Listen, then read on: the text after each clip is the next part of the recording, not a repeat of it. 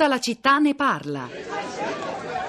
Ci vuole illustrare un po' il progetto, no? Eh, Come... un grande progetto, no? Sì. L'auto senza guidatore è Eh. un nostro pallino. Ah sì?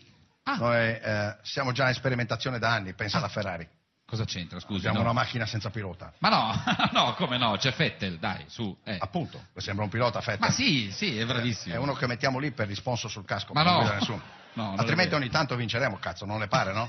Anche statisticamente ogni tanto dovrebbe capitare, no? Vabbè, senta, ma, ma nel concreto, ecco, come sarà la macchina senza pilota? Uh, macchina fa tutto da sola. Sì, certo, Eh, it does everything alone, no? fa tutto da sola. A Sì. te basta solo sederti nel posto del passeggero, Sì, chiudere gli occhi sì. E pregare.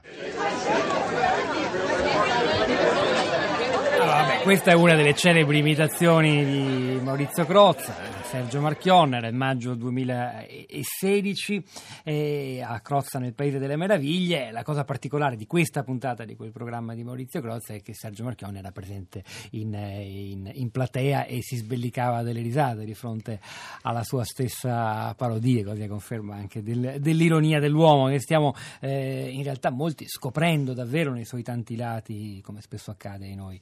Eh, oggi all'indomani della sua morte, questa puntata di tutta la città ne parla ha ripercorso soprattutto il suo ruolo e, e la novità, l'impatto che ha avuto la figura di Marchionne, le grandi novità in Fiat, sul, in FCA, sulle relazioni sindacali nel nostro paese, ma non solo, le voci che abbiamo avuto sono ospiti, sono riascoltabili eh, in podcast eh, e, e sulla app Rai Play Radio, andateci. E nel frattempo è il momento di ascoltare anche insieme a Rosa Polacco che cosa avete scritto, cosa eh, raccontano i social network in questo giorno. Ciao Pietro, buongiorno, buongiorno a tutti. Beh, su Marchionne in questo giorno, cioè in realtà da ieri, ma veramente da tutta la settimana, eh, sono molti, moltissimi i tweet, i flussi, eh, i, i post, i video, le condivisioni, le critiche, le esperienze, eh, i, i saluti.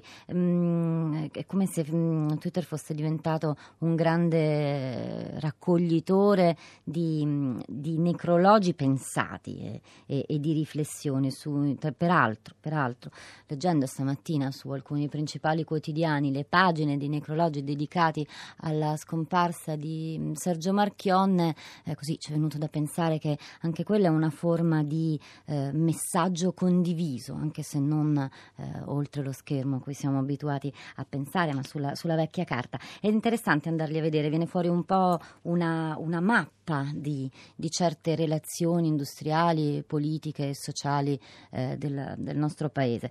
Ehm, come cronologia, quando ieri eh, si è diffusa la, mor- la notizia della morte di Sergio Marchionne, il primo a twittarla e darla è stato il direttore di Repubblica Mario Calabresi, il primo politico a chi potesse interessare questo cenno eh, a dire qualcosa sulla morte di Marchionne è stato invece Maurizio Gasparri. Ci sono molti articoli che rimbalzano da diversi giorni sui social network, alcuni di questi ve li segnalo. Uno è un articolo in inglese da Bloomberg di Tommaso Ebert eh, dei giorni scorsi e l'altro invece è un vecchio articolo del 2005 di Marco Ferrante sul foglio, ma si trovano tutti e due facilmente in rete. Ehm, alcuni tweet che vi leggo, uno è quello di Roberto Burioni che è spesso nominato, a volte ospite di Radio 3, ehm, scrive nella seconda metà del 2015 sono stato per lavoro alcuni mesi a San Diego per la prima volta ho visto per strada tante Fiat 500 in un paese dove fino a pochi anni prima Fiat significava Fix it again, Tom, riparala ancora, eh, Tony, che la terra sia lieve. A Sergio Marchionne c'è anche il, il tweet del- dell'account di FCA che dice tutte le donne e gli uomini di FCA che hanno trovato in Sergio Marchionne un leader coraggioso, di grande umanità e intelligenza, sono tristi e commossi e si stringono intorno alla famiglia nel ricordarlo con immenso affetto. C'è da Facebook, dove anche da giorni si sviluppa la discussione intorno a questa figura, al modello che ha incarnato, ehm, Rossella che ripropone invece un articolo di mm, qualche anno fa di Alessandro Leogrande per Internazionale, era il 2014 ed è un articolo interessante da rileggere oggi su eh, alcuni reparti operai al confino, proprio come nella Fiat degli anni 50, quella di Vittorio Valletta. Anche questo lo trovate sui nostri profili social e in rete facilmente mettendo Alessandro Leogrande Internazionale Fiat. Ora non potevamo che spostarci a Torino innanzitutto per ascoltare la voce di alcuni di voi, alcuni ascoltatori. Dunia, buongiorno e benvenuta. Buongiorno buongiorno, buongiorno a voi. A lei la parola. Ma, eh, io sono stata in Fiat fino all'era Marchionne e poi eh, ne sono uscita perché sono stata fatta uscire gentilmente appunto in questo programma che eh, fu annunciato di snellimento di tutta la dirigenza eh, considerata per molti versi obsoleta, non più adeguata e secondo me eh, era, era, abbastanza giusto. Poi ovviamente nel mucchio ci cascano anche persone che magari potevano essere utili nel nuovo progetto di Marchionne, ma non è questo il punto. Il punto è che mi sembra che si stia personalizzando un tantino troppo, eh, nonostante le vostre buone intenzioni iniziali. Cioè, Marchionne aveva un'ideologia manageriale molto chiara, eh, netta, eh, che ha perseguito con intelligenza, con capacità e successo. Però le aziende non sono una roba sola, non sono il loro leader. No? Sono Certo. il gruppo dirigente e tutto quello che ci sta sotto. E ahimè tutto quello che ci sta sotto in Italia continua a essere eh, popolato eh, in maniera inquietante da caporali, cioè da persone che eh, non hanno né innovatività né creatività né autonomia. Eh, e questo si risente pesantemente su quello che è dal punto di vista eh, proprio manageriale eh, la Fiat in Italia.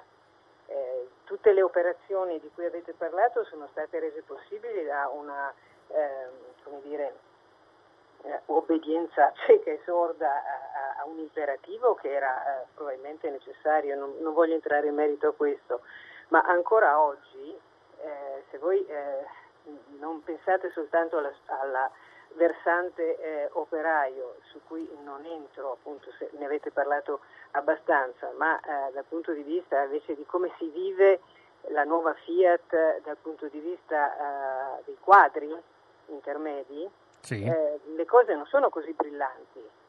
Cose non sono così brillanti, le persone sono costantemente stressate, messe in cassa integrazione, richiamate, eh, fatte lavorare i sabati e poi rimesse in cassa integrazione, non c'è nessuna possibilità di dialogo e di confronto e l'innovatività e la creatività di cui Marchionne eh, è, è stato esemplare e simbolo dentro la Fiat a livello dei suoi quadri non può esistere semplicemente. Eh, credo che l'uscita di Altavilla sia un po' la dimostrazione di tutto ciò, nel senso che eh, questo percorso è stato gestito da manager che avevano quella- quel tipo di profilo lì.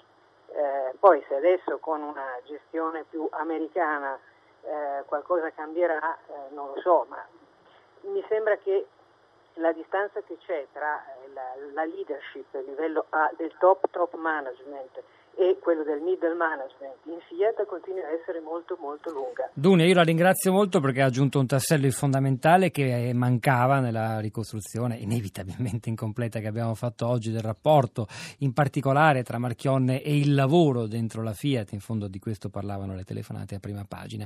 Grazie davvero. e ora ci spostiamo a Napoli. Dario. Buongiorno a tutti. Sì, io sono d'accordo con l'ultimo intervento che c'è stato, infatti la visione della capacità manageriale di Marchionne non deve poi nascondere, ammantata di questa cultura internazionale, quella che è stata una gestione eh, politica e manageriale molto molto padronale, marcatamente spinta in questo senso. Volevo ricordare che proprio in questi giorni c'è stato l'ennesimo suicidio di una lavoratrice di- della Fiat di Pomigliano confinata nel- appunto nel reparto confino di Nola, in cui i lavoratori sono tenuti a fare nulla, retribuiti dall'azienda e sono spostati lì per questioni sindacali e politiche. Se il lavoro a Sud Italia significa non avere alcuna possibilità di esprimersi su quelle che sono contra- contra- contrattazioni sindacali e che sono fatti sociali, questo è un ricatto morale prima che pratico e lavorativo. Grazie Dario. molto, molto Da, Na- da Napoli torniamo in Piemonte, andiamo a Cuneo dove è collegato con noi Mauro. Buongiorno.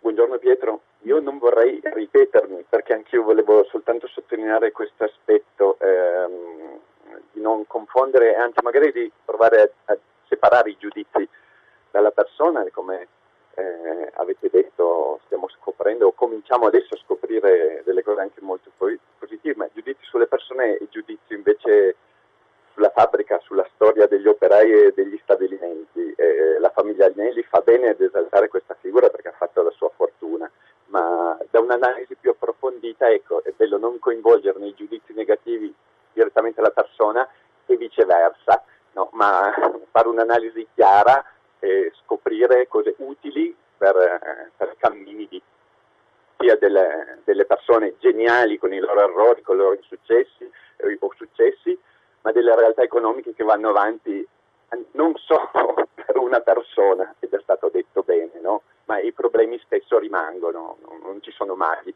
anche se sono buone, geniali e intelligenti persone. Grazie per avercelo ricordato. Mauro da Cuneo, Rosa. Allora torno su Twitter, c'è Alien che un po' sintetizza quello che dicevano anche le telefonate stamattina, Marchionne è un lavoratore che ha lavorato bene. E poi c'è Carlos, c'è un grande innovatore, come tutti i grandi innovatori e leader non poteva che dividere, sarà il futuro di FCA a dire il valore del suo modello.